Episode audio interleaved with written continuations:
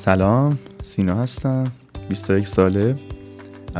یک ماه دارم برای سیگار برنامه می‌سازم و امیدوارم که این برنامه آخر مفید باشه. سلام غزل هستم 21 ساله. از بعد به تولد ترک کرده بودم و سلام ارفان هستم یک زخ خورده. به خاطر برنامه خونه رام ندادم. پارت آخرش رو آره. بکنم نشنیده. نه دیگه به اونجا که رسید قطع کردن گفتن سیگار. آره در خدمتتون هستیم. با آخرین برنامه از این ماه همراهمون باشیم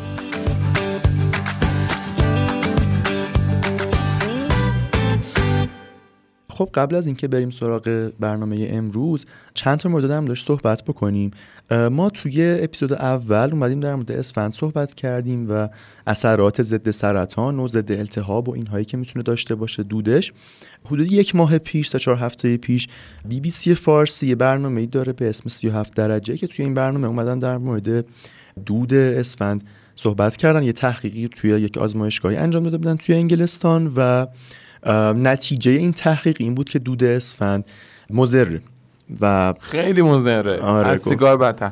همون وقت من زنگ زدم به سینا گفتم سینا چه کردی؟ چی آره گفتیم بعد اه، من اینو بگم که صحبت هایی که توی برنامه یک کردیم بر اساس یک سری مقاله که توی PubMed هم منتشر شده بود. و الان هم لینکش تو description هست. بله. و من یک سری مقاله دیگه رو هم بررسی کردم به خاطر این موضوع و نتیجه این بود که علاوه بر این که دود اسفند یک سری اثرات antibacterial آنتی میکروبی داره ولی خب مثل هر چیز دیگه ای که ما میسوزونیمش یه سری مواد سمی ازش در واقع آزاد میشه وقتی میسوزونیم که اونها برای ما می‌تونه مضر باشه آره. و این مقالات هم نتیجه ای من باب اینکه حالا ما اسفند و استفاده درمانی بکنیم یا نکنیم طبیعتا نگرفته بودم به خاطر اینکه صرفا یه سری مقاله یه محدود ایرانی هست که اومده بررسی حالا کرده این. اتفاقا خوبه بگیم که اصلا یک پژوهش دست جمعی هم کردیم یعنی هر سه نفرمون نشستیم مرتب این مقالاتی که بود و خوندیم و دیدیم که حالا از لحاظ علمی میگن که یک نقطه نظری میشه به این مقالات وارد کرد اونم این که اه، نیومده بودن به صورت قطعی در مورد سود و زیان صحبت کنن دقیقاً. یا در مورد سود صحبت کرده دقیقاً. بودن بسیار بسیار مقالات کمی داریم که روی زیان صحبت کنن حالا باز خانم سیروس میگن که اصلا اکثر محققین مال کدوم کشور بودن و خب اومده بودن چطور این بررسی ها رو انجام داده بودن و نهایتا این صحبت می‌خوام بگم که ما توی اون برنامه هم آخر توی جنبندی گفتیم که میشه ازش فراورده دارویی استخراج کرد. نه الزاما به عنوان یک دود مفید موثر معرفیش کنیم. ولی خودمون رو ملزم می‌دونستیم که در موردش دوباره توی این برنامه صحبت کنیم. دقیقا من داشتم مقاله ها رو می‌دیدم. این بود که اکثرشون نویسنده هاشون ایرانی بودن و اینکه جالب بود که وقتی که مقاله ها رو همه رو کنار هم می‌دیدیم این بود که همشون دنبال این بودن که اثبات کنن سود داره و هیچ کدوم حتی به این فکر نکرده بودن که بیان نگاه کنن شاید ضررم داشته باشه. و این به نظر من حالا توی اصطلاح پژوهشی میگن یه bias ه که بیشتر اومدن این که سود داره رو اثبات کنن نه اینکه بیان به زیانهاشم فکر بکنن و بخوان اونو بهش توجهی بکنن. دقیقا. خیلی روی critical thinking و تفکر نقادانه روی بحثشون کار نکردن درسته. یه مورد دیگه هم این که توی مقالات مختلف که می‌خونیم اصولا وقتی که search می‌زنیم ممکنه مقالات مختلف به خاطر جامعه آماری متفاوتشون درصدهای شیوع متفاوتی رو به ما بدن. مثلا توی ارتباط اسکیزوفرنی و سیگار درصد 80 درصد ما دیدیم توی مقاله ها 90 درصد دیدیم و خب توی زیاد بودنشون هیچ فرقی نمی‌کنه. هر دوتای این رقم ها زیادن و چیزی که ما می‌خواستیم خیلی هم با هم فاصله معناداری ندارن. یعنی حالا درسته که ما میگیم حتی یک درصد هم معنا داره حتی دهم درصد. ولی توی نتیجه گیری که ما می‌خوایم داشته باشیم از بحثمون خب باید دقت کنیم که دقیقا از مطالعات متفاوت می‌تونیم عددهای متفاوت هم استخراج کنیم. یه نکته هم که من فقط می‌خواستم بگم این بود که ما توی برنامه اول گفتیم که در روش های مختلف استعمال نیکوتین یا تنباکو پیپ فیلتر نداره ولی یکی از شنونده های خوبمون گفت داره من هنوز نمی‌دونم کجاشه ولی خواستم اصلاح کنم و عذرخواهی کنم که توی اون برنامه گفتم که پیپ فیلتر نداره. این ناشی از همونه که ما هیچ کدوم تجربه خیلی نداریم. بده دیگه. آره. خب قبل از اینکه بریم سراغ بحث ترک یه سوال. به نظرتون چند تا سیگار در روز امنه و سیفه برای ما؟ به نظر من قرار دادن کلمه امن کنار سیگار خودش یه ترکیب سمیه و بعید می‌دونم که تعداد سیفی ما داشته باشیم. فکر نهایتا اگه بخوام یه عددی بگم که جواب سال داده باشم یکی دو نخ. اشتباهه و جواب درست صفر.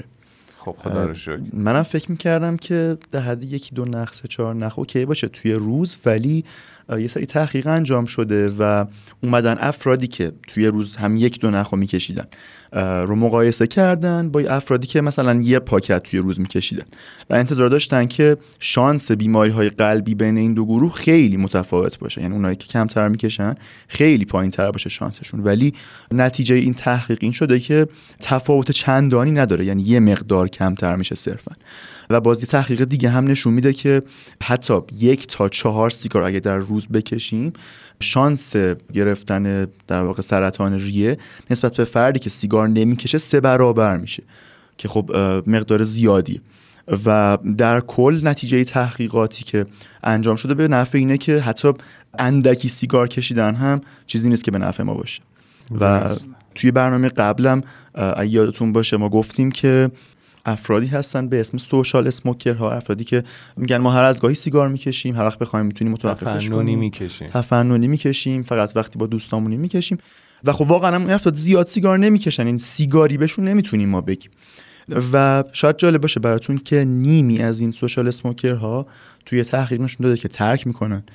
یک چهارمشون سیگاری میمونن یعنی همین همین مقدار تفننی می‌کشن و یک چهارم باقی موندهشون سیگاری میشن در آینده سیگاری های قهار میشن.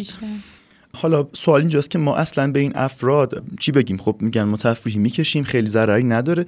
اولا که خب چیزی که برای ما ضرر داره طبیعتا یه مقدارش هم یه مقدار ضرر رو داره که خب در بخش قبلی هم گفتیم که یه مقدارم خیلی کم نیست.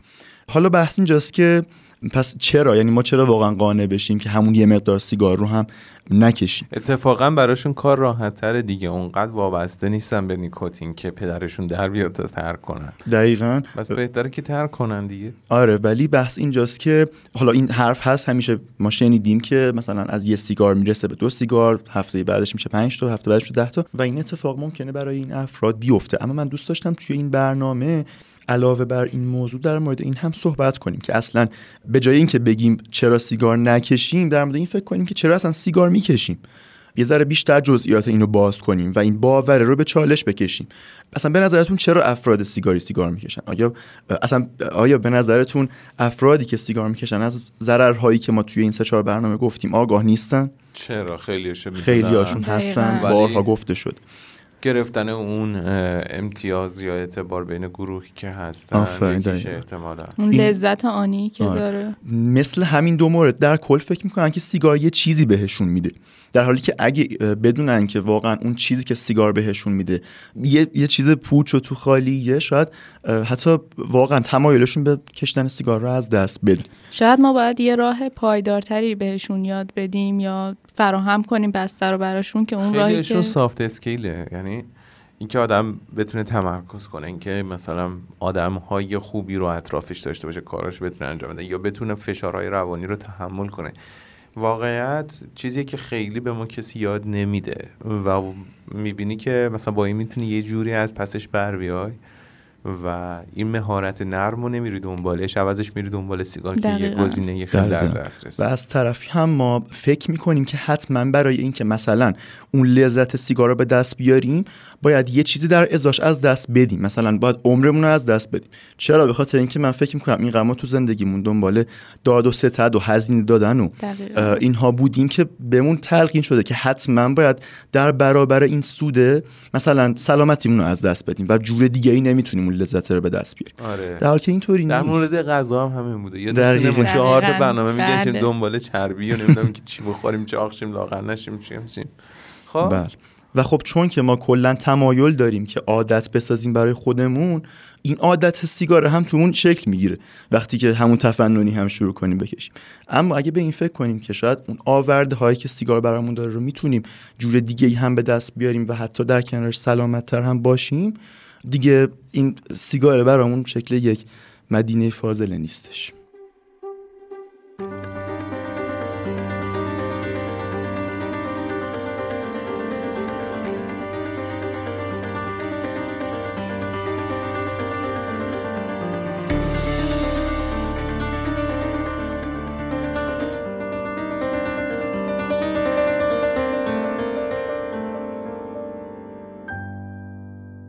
حالا که قانع شدیم ترک کنیم ببینیم حالا اگه ما سیگار رو ترک کنیم توی بدن ما چه اتفاقی میفته واقعیتش اینه که ترک سیگار برای همه افرادی که سیگار می‌کشن چه اونایی که تفننی می‌کشن چه اونایی که سالهاست دارن سیگار می‌کشن یا تعداد بالایی می‌کشن مفیده.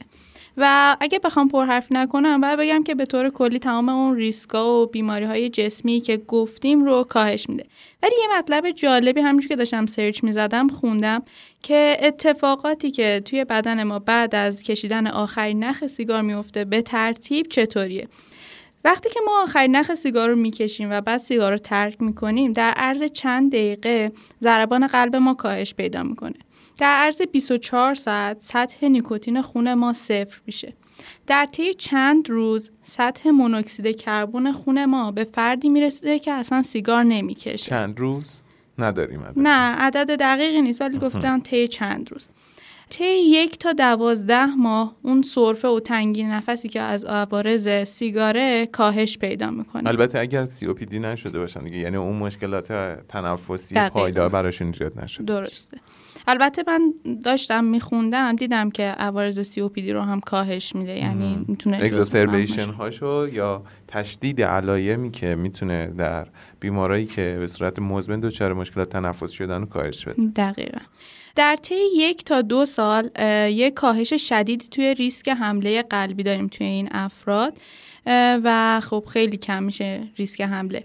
در طی سه تا 6 سال ریسک بیماری های عروق کرونری قلب نصف میشه. در طی 5 تا 10 سال ریسک سرطان هایی که گفتیم مثل دهان و حلق و حنجره نصف میشه و ریسک سکته هم کاهش پیدا می‌کنه. در طی 10 سال ریسک سرطان ریه نصف میشه و ریسک سرطان هایی مثل مسانه و مری و کلیه کاهش پیدا می‌کنه. در طی 15 سال ریسک بیماری کرونری قلب می‌رسه به اون آدمی که اصلا سیگاری نیست. چه جاله. اگه زنده بمونه اون فردی که ترک حتما میمونه. مثلا 35 سالش 50 ساله شده مثل کسی که اصلا سیگار نکشید و حالا به عنوان آخرین عدد بگم که در طی 20 سال ریسک سرطانهای دهان و حلق و حنجره و پانکراس میشه مثل آدم غیر سیگاری و ریسک سرطان دهانه رحم هم نصف میشه. حالا این تقویم که می‌گفتین یه خوبی داشت این که مثلا آدم یه خورده مطمئنتر می‌شدن که راه بازگشت هست. دقیقا. چون تصورشون خیلی وقتا اینه که ما که دیگه اومدیم و دیگه سیگار هم کشیدیم و دیگه آره دیگه بذار حداقل با همین سیگاره باشیم. ولی نه میشه واقعا برگشت میشه تغییر رو ایجاد کرد. خود قصه های روانی سیگار هم همین طوره یعنی مثلا خیلی ها با سیگار حالا صحبت کردیم تو برنامه دوم. ممکن دچار افسردگی شده باشن یا افسردگیشون تشدید پیدا کرده یا دچار اختلالات دیگه ای شدن. جدا از اینکه اون اختلال به خودی خود باید تحت نظر یک روان پزشک و روانشناس تحت درمان قرار بگیره خوبه که بدونیم. اگر که ما سیگار رو ترک کنیم توی ابتدای این مسیر ممکنه یک سری علایمی مثل هوس شدید به کشیدن سیگار یا به فرض مثال بیقراری و استراب و ناراحتی به دلیل نکشیدن سیگار یا اختلال خواب و امثال این مسائل رو تجربه کنید. تحریک خب، پذیری هم تحریک پذیر میشن بیقرار میشن. ولی یک مقاومت نتیجه بخشه. یعنی طبق مطالعاتی که انجام شده که خیلی هم مطالعات بزرگی بوده آدم ها بعد از 6 هفته به حدی حالشون خوب میشه که باز هم طبق مطالعات برابری می‌کرده با استفاده یک داروی ضد افسردگی. جالبه که اینم یک سرمایه گذاری امن. می‌خوام یه تبلیغ کنم که یک سرمایه گذاری امن. اگر که یک سرمایه گذاری امن انجام بدید بیان شیش هفته صبر کنید سیگار نکشید. واقعا حالتون بهتر میشه. یه مورد جالب که به ذهنم رسید که دوباره در تو برنامه قبلی گفتیم دوباره بگیم اینه که اصلا علت حال خوبی که سیگار به ما میدم همون عوارض پس از نکشیدنه. چرا؟ به خاطر اینکه وقتی یه نفر سیگار نمی‌کشه حالش بد میشه و برای اینکه اون حال بد و به اصطلاح ما اصفهانی یا چمچمالو از بین ببره یه سیگار دیگه می‌کشه و این توهم بهش میده که سیگار حالش خوب می‌کنه. در حالی که این واقعا عامل همون حال آره. بد هم سیگاره بوده. دقیقا. آره.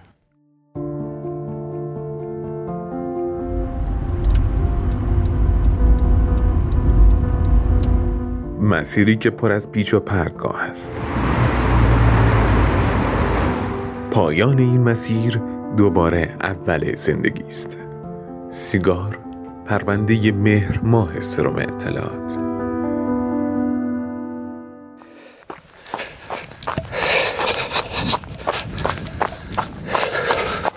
بیست دقیقه گذشته. نبز تو بگیر. هنوز هیچی نشده داره به حالت طبیعیش برمیگرد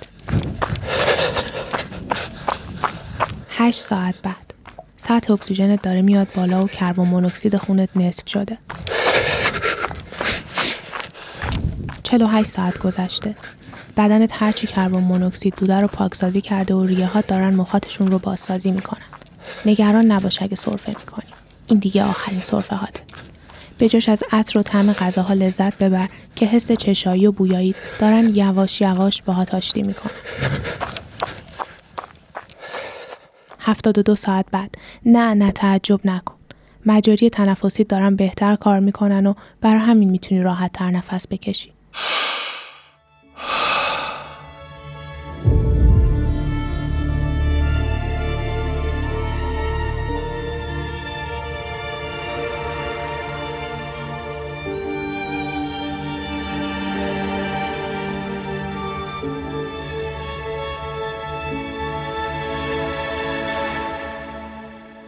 دو هفته دووم آوردی.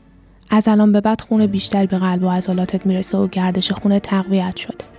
پاشو پاشو از سلامتیت استفاده کن و یکمون عضله ها رو ورزش بده. سه ماه بعد. سرفه و خسخس گلوت خیلی کم شده نه؟ اصلا یادت رفته خشکی گلو و سرفه های پشت سر هم چطوری بود؟ آخه بعد اون همه آسیبی که به خودت زده بودی ریت بالاخره تونسته ده درصد عمل کردش رو بهبود بده تا تو با خیال راحت نفس بکشی. تو خیلی قوی بودی. یک ساله که اراده کردی و اون سیگار لعنتی رو کنار گذاشتی. حالا ریسک سکته قلبیت نصف یه آدم سیگاریه. ده سال گذشته. از اون روزای تیره و تاری که با سیگار دود کرده بودی، حالا فقط یه خاطره تلخ به جا مونده. حالا ریسک سرطان ریت نصف یه آدم سیگاریه.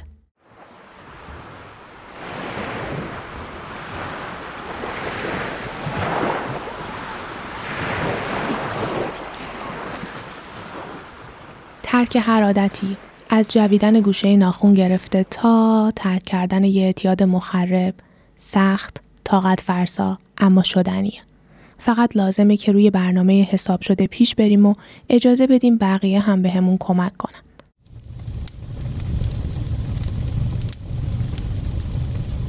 برای ترک سیگار اول باید یه گوشه دنج و آروم بشینی و با خودت رو راست باشی. دلایلی که می‌خوای ترک کنی رو مو به مو بنویس. اجازه بده قلمت تمام آسیب هایی که این تنباکوی رول شده بهت زده رو ثبت کنه. یه تاریخ مشخص و نزدیک رو انتخاب کن. تاریخ های پشت گوش اندازی مثل شنبه و اول ماه و بذار کنار. به همه بگو داری ترک می‌کنی. از چی میترسی؟ بذار همه بدونن که تصمیم جدیه. اگه قبلا تلاش کردی ترک کنی و خدای نکرده موفق نشدی برای خودت بنویس که چی باعث لغزشت شد. از موقعیت هایی که می‌تونن حوس سیگار کشیدن رو به سرت بندازن دوری کن و یه برنامه جایگزین در نظر داشته باش. تا هر موقع فکر سیگار به سرت افتاد بتونی حواس خودتو پرت کنی. کلینیک های ترک سیگار و گروه های حمایتی رو دریاب. گذروندن این دوران کنار متخصصین یا کسایی که خودشون هم دارن مثل تو روزای سختی رو میگذرونن کمکت می‌کنه که کم نیاری و ادامه بدی.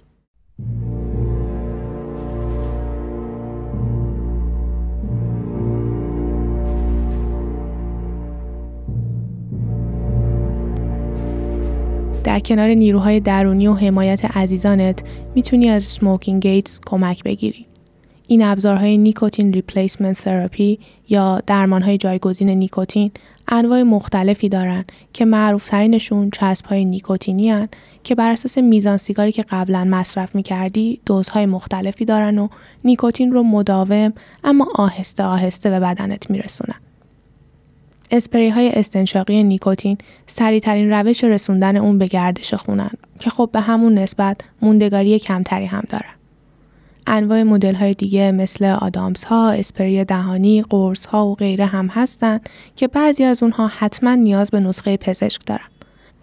اما به طور کلی به خاطر اثر اعتیادآور نیکوتین بهتر همه این موارد رو تحت نظر پزشک مصرف کنی تا با تنظیم رفته رفته دوز بدنت به نبود نیکوتین عادت کنه.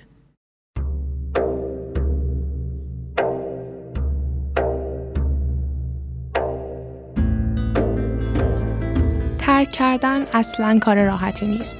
احتمالا هیچ کدوم از اطرافیانت کوچکترین درکی از لحظات سختی که میگذرونی ندارن. اما این بدن توه.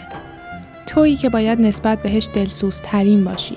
این تویی که دلت برای دندونات سوخته، برای ریت سوخته، برای صدات، پوستت، قلبت، استخونت، برای تک تک سلول های بدنت دلت سوخته و داری درد می‌کشی برای اینکه خودتو نجات بدی. برای اینکه جز خودت به چیزی و کسی نیازمند نباشی. تو هر طور شده از پسش برمیای رفیق.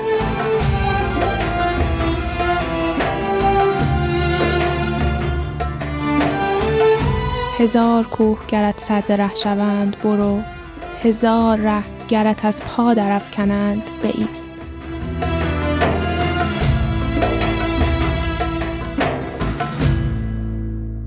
با آگاهی حریف بیماریت شو. خب حالا یکم در مورد روش های ترک صحبت کنیم. روش های زیادی وجود داره و البته چیزهایی که به ما کمک می‌کنه که ترک کنیم. مورد اولی که اکثر افرادی که می‌خوان ترک کنن ازش استفاده می‌کنن روشی به اسم کولد ترکی یا بوغلمون سرد. فکر می‌کنم به این خاطر این اسم روش گذاشتن که مثل قورت دادن یه بوغلمون سرد. سخت و آره ناگهانی مگه تا بوغلمون سرد قورت دادین نه خدا رو شکر ولی من می‌فهمم که حسی می‌تونه داشته باشه. این روش به این صورت هست که بدون کمک بیرونی بدون اینکه کار خاصی انجام بدن ناگهان تصمیم می‌گیرن که دیگه سیگار نکشن و صرفا به اراده خودشون اتکا کنن خب این روش طبیعتا خیلی سخته اما اکثر افراد از همین روش استفاده می‌کنن. یعنی خیلی ساده پیش میره همون شنبه معروف احتمال دقیقا آره. و خب جالبه بر... شاید براتون جالب باشه که در مرحله اول هم جواب نمیده. یعنی اکثر افراد 6 7 بار این روش رو امتحان می‌کنن دوباره اصطلاحا عود می‌کنن دوباره برمیگرده. عادتشون ولی آخرش موفق میشن که ترک کنن سیگار. علاوه بر این یه راه تدریجی وجود داره. که ظاهرا به اندازه راه قبلی موثر نیست. اما راه خوبی اگر که نمی... یعنی آماده نیستین که همون موقع کامل سیگار رو بذارین کنار. خب خیلی از این افراد هم احتمالا وجود دارن. روش هم اینطوریه که افراد میان زمان بین سیگارهاشون رو زیاد می‌کنن و تعداد سیگاری که تو روز می‌کشن رو کم می‌کنن. راه دیگه NRT NRT یا nicotine replacement therapy به این شکل هست که میان اون نیکوتینی که وابستگی ایجاد می‌کنن توی سیگار رو به روش های دیگه ای جایگزین می‌کنن. البته این کلمه جایگزینی هم اشتباهه. چرا؟ به خاطر اینکه این جایگزینی نباید باشه عملا. چون طرف می‌خواد عملا ترک کنه سیگار رو دیگه. پس باید کم کم نیکوتینه رو هم کاهش بده. مثلا یه سری برچسب نیکوتین هستن اسپری نیکوتین هست یا مثلا حتی آدامس, آدامس. و اینا هر کدومشون شکلهای مختلفی داره. علتش هم اینه که چون سیگار کشیدن خود عمل سیگار کشیدن وابستگی فیزیکی هم میاره برای انسان ها این پچ های نیکوتین می‌تونه حداقل اون بخش رو که مربوط وابستگی فیزیکی از بین ببره. باز یک سری اپ داریم و یک سری اپلیکیشن داریم که کمک می‌کنن به ترک کردن سیگار. یه سری روش های پزشکی مکمل هست که بعد بیشتر هم صحبت می‌کنیم و بحث سیگار الکترونیک هم هست. که اینم مثل همون قضیه اسفند هنوز مقالات در موردش کامل نیست. و یه سری گفتن کمک می‌کنه یه سری گفتن معلوم نیست که کمک می‌کنه یا نه. خب خود سیگار الکترونیک ما توی برنامه های قبلی گفتیم که ضرر داره. اما یه مقاله توی سال 2022 نوشته شده که میگه این سیگار الکترونیک از روش های انارتی سنتی برای ترک موثرتره. اما معلوم نیست که چه عوارض بلند مدت منفی داره. یعنی هنوز چون که تازه این سیگار الکترونیک رایج شده هنوز مقالات کامل نیست دربارش. و خب سیگار الکترونیکی هم باز روش ترک نیستش صرفا کمک کننده است. حالا در این صحبت کنیم که اصلا اگه یه نفر بخواد ترک کنه چه مراحلی رو می‌تونه طی کنه؟ اولا اینه که خب بعد مراحل ترک رو بشناسه مثلا یه مرحله پیش از تصمیم داریم یه مرحله تصمیم داریم. یک مرحله اقدام وجود داره و بعد از مرحله اقدام هم ماندگار یا حفظ اون تصمیمونه خوبه که اگه یه نفر می‌خواد ترک کنه اول یه تاریخ مشخصی برای خودش تعیین بکنه از بقیه کمک بگیره. چرا؟ به خاطر اینکه سیگار رو ترک کردن یه بار روحی روانی هم داره که تنهایی سخت از پسش بر بیایم. چون نیاز به تایید و پاداش داریم نیاز به حمایت داریم. مورد بعدی اینکه محرک ها و تریگر هایی که اونو تحریک می‌کنه که بره سیگار بکشه رو شناسایی کنه. مثلا افسردگی تنهایی خستگی. و یه سری دارو می‌تونه استفاده کنه که باز بیشتر هم داشت صحبت می‌کنیم. روان درمانی و تراپی هم می‌تونه بهشون کمک کنه و یک سری مورد هم هستن که کمکی هن برای کسی که می‌خواد تر کنه. یعنی چه جوری به خودش کمک کنه که این میل شدید که میاد سراغش نتونه اونو به سمت سیگار بکشونه. مثلا هر بار که تمایل پیدا می‌کنه سیگار بکشه میگن که ده دقیقه صبر کنه یعنی بگه که من ده دقیقه دیگه می‌کشم. و اگه اون ده دقیقه بعد واقعا همون میل داشت بره سراغ سیگار. یا مثلا یه چیزی بجوه که دهنش مشغول بشه باز ربط داره به همون بحث وابستگی فیزیکی. یا اینکه هر موقع نیاز پیدا می‌کنه به سیگار کشیدن مثلا اگه پله ای اطرافش هست یا راهی هست که می‌تونه بره و برگرده یه فعالیت فیزیکی سبکی انجام بده پرت کنه. دقیقا. مثلا قهوه خوردن هم توصیه شده. به خاطر اینکه این قهوه خوردن یا فعالیت فیزیکی اون دوپامینی که شخص تو اون لحظه بهش نیاز داره رو میده و اون میل شدید به سمت سیگار رو اندکی کاهش میده.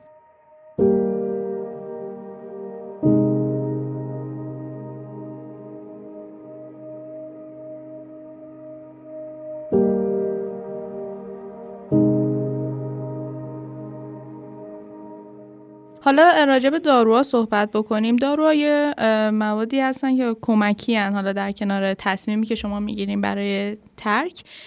ما دو نوع درمان داریم. اولیش همون انارتی بود یا جایگزینی نیکوتین که شامل پچای نیکوتین یه قرصی به اسم لازنج آدامس یه حالت استنشاق دهانی و اسپری بینیو داریم. که حالا من اینا رو بخوام توضیح بدم. پچ ها این جوریه که روی پوست قرار می‌گیره. کل روز میمونه و یه نیکوتینی از پوست جذب میشه و حالا لازنج مثل حالت یه شکلات لوزی شکله.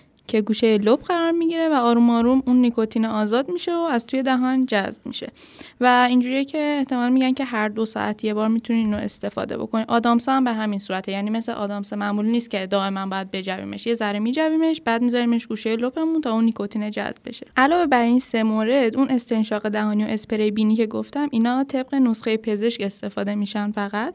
و اینجوریه که خب اون اسپری توی دهان زده میشه و توی همون دهان جذب میشه و اسپری بینی هم از طریق بینی جذب میشه. ولی خب مهم اینه که اینا چون طبق نسخه پزشکی هم معمولا توی اعتیادهای شدید استفاده میشن. این محصولات نیکوتینی رو بهتره که ما به صورت ترکیبی استفاده کنیم و اونجوری ترک بهتری داریم. اینجوری که کوتاه مدت ها مثل آدامس و لازنج رو یک کدومش رو انتخاب کنیم و استفاده کنیم با ترکیب با یه طولانی اثر. یعنی مثل اون پچا که کل روز روی دستمون میمونن. اینطوری اگر ترکیب کنیم خیلی نتیجه بهتری میده. حالا تا الان راجع به اون محصولات جایگزین نیکوتینی حرف زدیم راجع به دارو هم صحبت کنیم. دو تا دارو داریم. یکی داروی وارنیکلین و داروی بوپروپیون. اول راجع به داروها بگم که این داروها نیکوتین ندارن و نیاز به نسخه دارن. یعنی شما نمی‌تونید همینجوری استفادهشون بکنید. و در مواردی معمولا استفاده میشن که بقیه روش ها جواب نداده. اگه اینها نیکوتین ندارن پس مکانیسم اثرشون چطوره؟ اینجوریه که اینا وارد مغز میشن روی گیرنده نیکوتین میشینن و مانع اثر خود نیکوتین روی مغز میشن. و اینجوریه که دیگه حتی فرد اگه سیگارم بکشه اون لذت رو بهش نمیده و کم کم مصرف سیگارش کم میشه. یا مثلا داروی بوپروپیون میاد یه کاری که می‌کنه اینه که اثر نیکوتین رو تقلید می‌کنه و با افزایش ترشح دوپامین و نورادرنالین علائم ترک رو کاهش میده که اینم خب یه سود خوبیه. این داروی بوپروپیون جالبه بدون که اصلا یه داروی ضد افسردگی که برای افسردگی استفاده میشه و خب این اینجوری یه سودم داره که اگر فردی افسردگی داشته باشه علاوه بر حالا اون علائم ترک به بهبود افسردگیش هم کمک می‌کنه. یه جایی هم من خوندم که خب بعد از ترک افراد ممکنه یکم افزایش وزن داشته باشن ولی این دارو کمک می‌کنه که اون افزایش وزن رو به تاخیر بندازه. پس در واقع میاد اون بود احساسی و سخت ترک رو کنترل می‌کنه که ما بتونیم روی کاری که داریم می‌کنیم تمرکز کنیم. دقیقا بود روانیش هست آره جالب.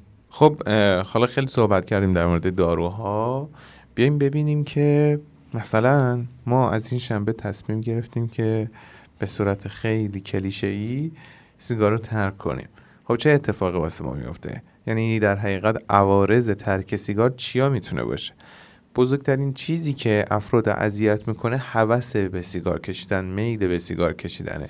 که خب یک سری روش هایی سینا گفت که توی مدیریتش می‌تونه به ما کمک کنه مثل همون فعال بودن استفاده از قهوه نشستن با دوستانی که سیگار نمی‌کشن ده دقیقه زمان گرفتن تا اینکه تصمیم بگیری که واقعا سیگار بکشی و غیره. یکی دیگهش همون خلق بد و احساس تحریک مزیری و بیقراریه که از تکنیک های مثل نفس عمیق کشیدن و استفاده از مشاوره های روانپزشکی و روانشناسی می‌تونه خیلی به ما کمک کنه.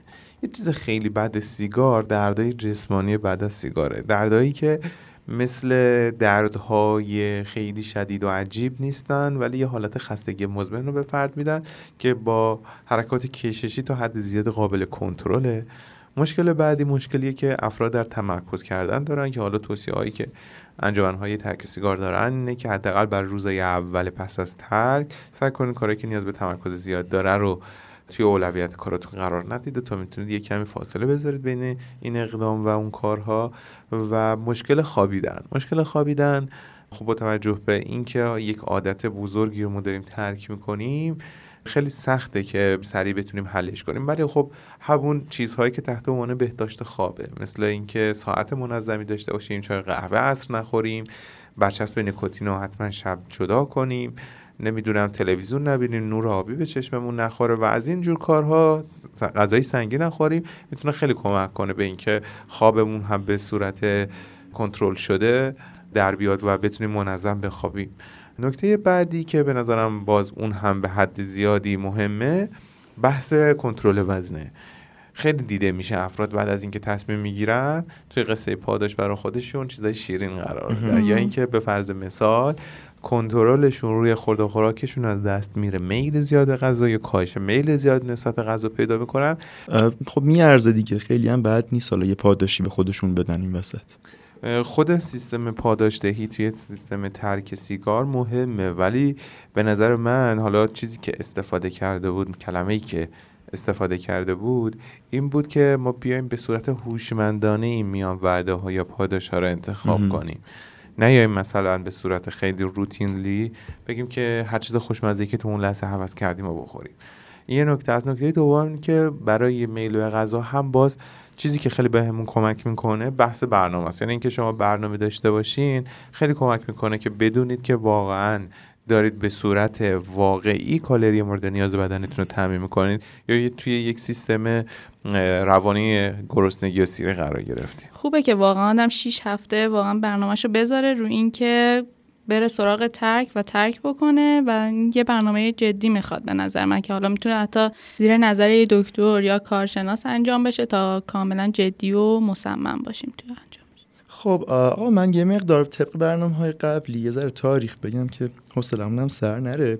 می‌خوایم بریم در مورد یه سری کمپین های ترک سیگاری که توی تاریخ تو دنیا انجام شدن. صحبت کنیم ببینیم چی کارا کردن جاهای مختلف. اولین جنبش ضد سیگاری که توی تاریخ مدرن انجام شده به نظرتون کجا بوده؟ آمریکا.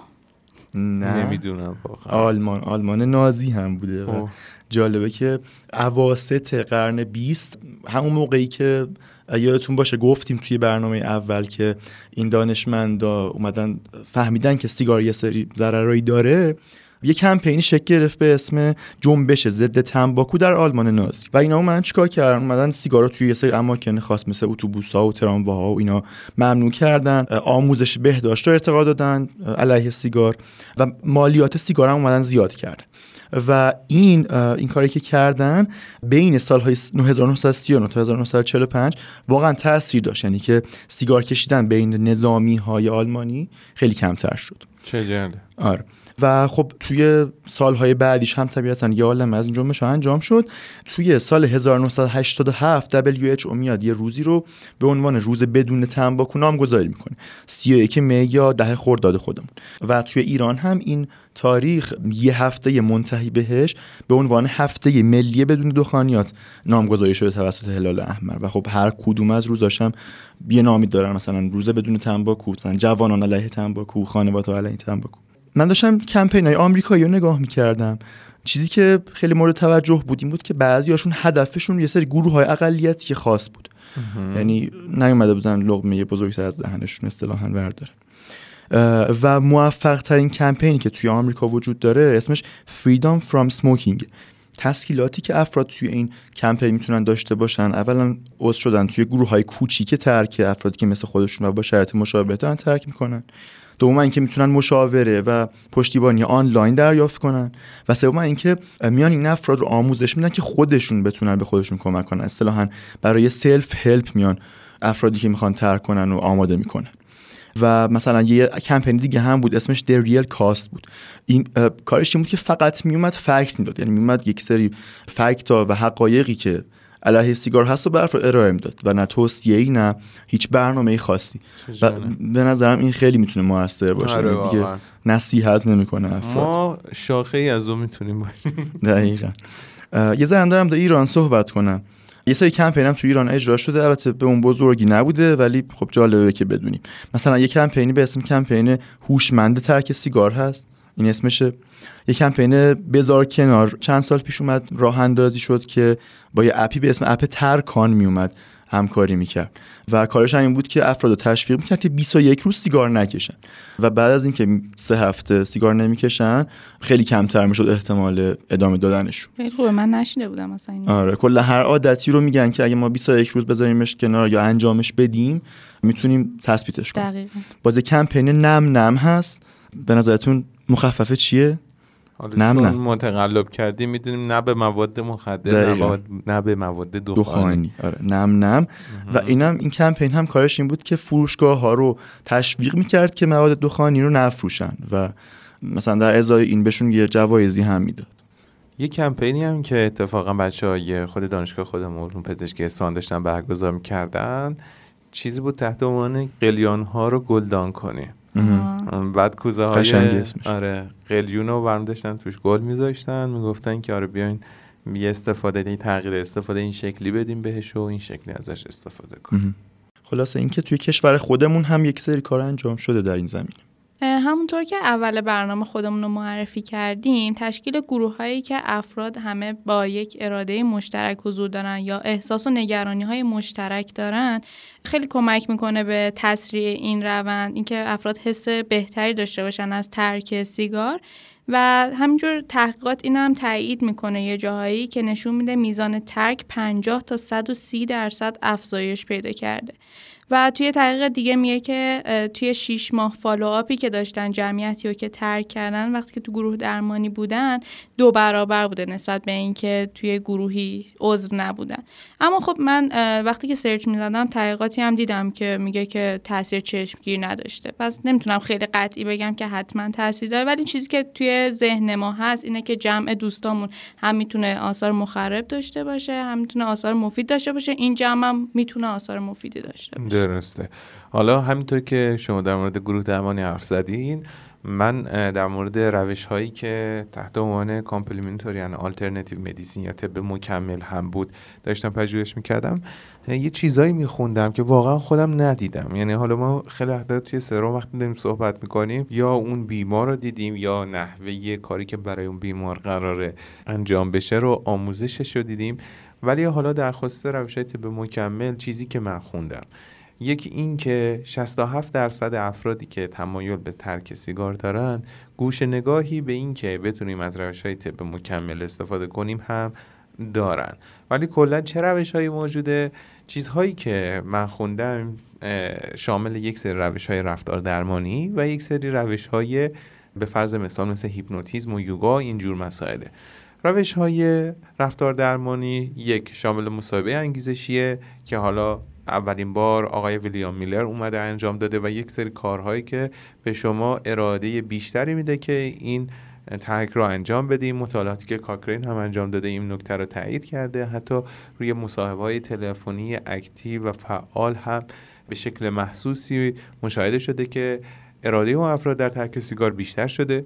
آموزش های ذهن آگاهی و همچنین شناختی رفتاری که ما حالا ذهن آگاهی جدا شناخت رفتاری یا CBT هم جدا می‌تونه فرد رو نسبت به رفتاری که داره و تصمیمی که می‌گیره چه برای کشیدن سیگار چه برای ترک سیگار مطلع بکنه آگاه کنه و ارادهش رو برای انجام این کار افزایش بده.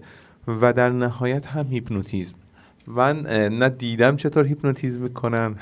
نه می‌دونم چقدر موثره. حس علوم غریبه و اینها. آره یه چیز عجیبیه بیشتر واسه هم متافیزیکه ولی انگار واقعا اثر داره. یعنی مطالعه meta analysis بزرگ انجام میشه. یعنی وقتی ما میگیم meta analysis یعنی هر چی مطالعه توی دنیا بوده رو می‌برن توی یک سری مدل هایی که حرف راست از توش در بیارن و نهایتا به این نتیجه رسیدن که شواهد کافی رو به عنوان روش ترک سیگار نشون نداده خب؟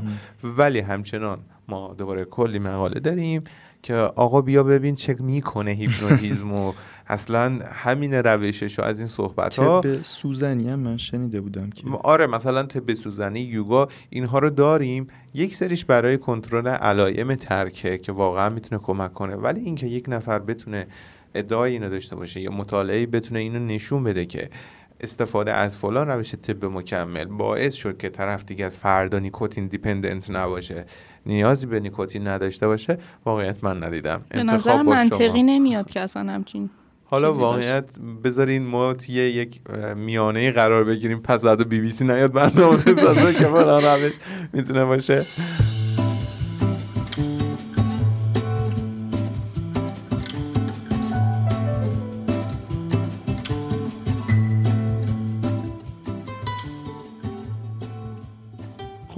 عنوان آخرین مطلبی که توی این سری از برنامه های سرم دارم داشت صحبت می‌کنیم بریم سراغ عود یا relapse؟ اولا که باید بدونیم relapse کردن پس از ترک چیه اصلا؟ اولا با این relapse یا عود با لغزش فرق داره یعنی اینکه یه فرد ترک کنه و بعد مثلا یه روز بره یه نخ سیگار بکشه بعدش هم دوباره ادامه بده به ترکش این همون لغزشه و خیلی چیز نگران کننده این نیستش.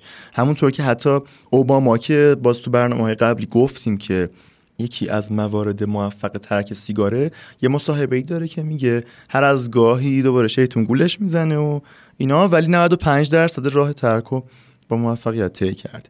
حالا فرق اود با این قضیه چیه؟ اینه که طرف یه سیگار می‌کشه خودش سرزنش می‌کنه بعد میگه نمی‌تونم ترک کنم ناامید میشه و دوباره برمیگرده به همون روتین سیگار کشیدن قبل از ترکش. یعنی کلا همه چیز به باد میره.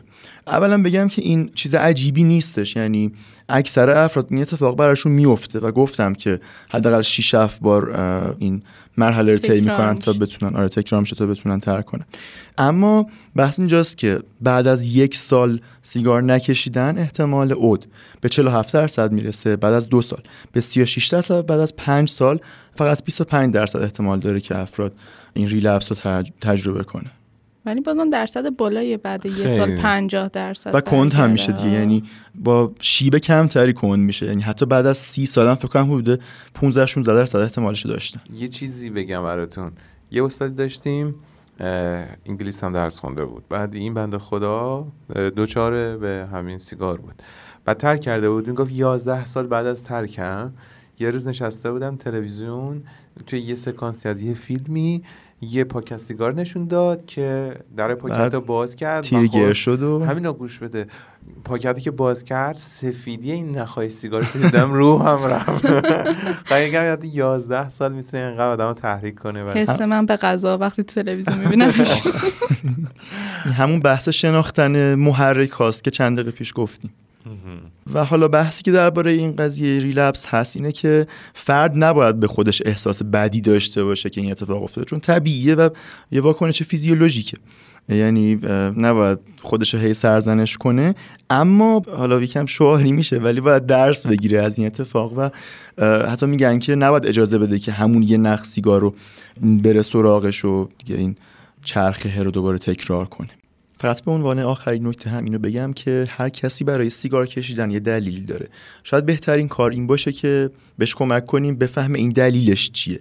و اگه خودمون هم جزو اون افراد هستیم خودمون خودمون رو بهتر بشناسیم. به نظر من اگر ما این چرخه آگاهی دادن رو قطع نکنیم و صرفا آگاهی بدیم حالا انتخابش با خود فرد خیلی مفیده. کنار آگاهی هم که میدین سرو من معرفی کنید دست شما درد نکنه. خدا نگهدار. خداحافظ شما. به امید برنامه های بعدی خدافز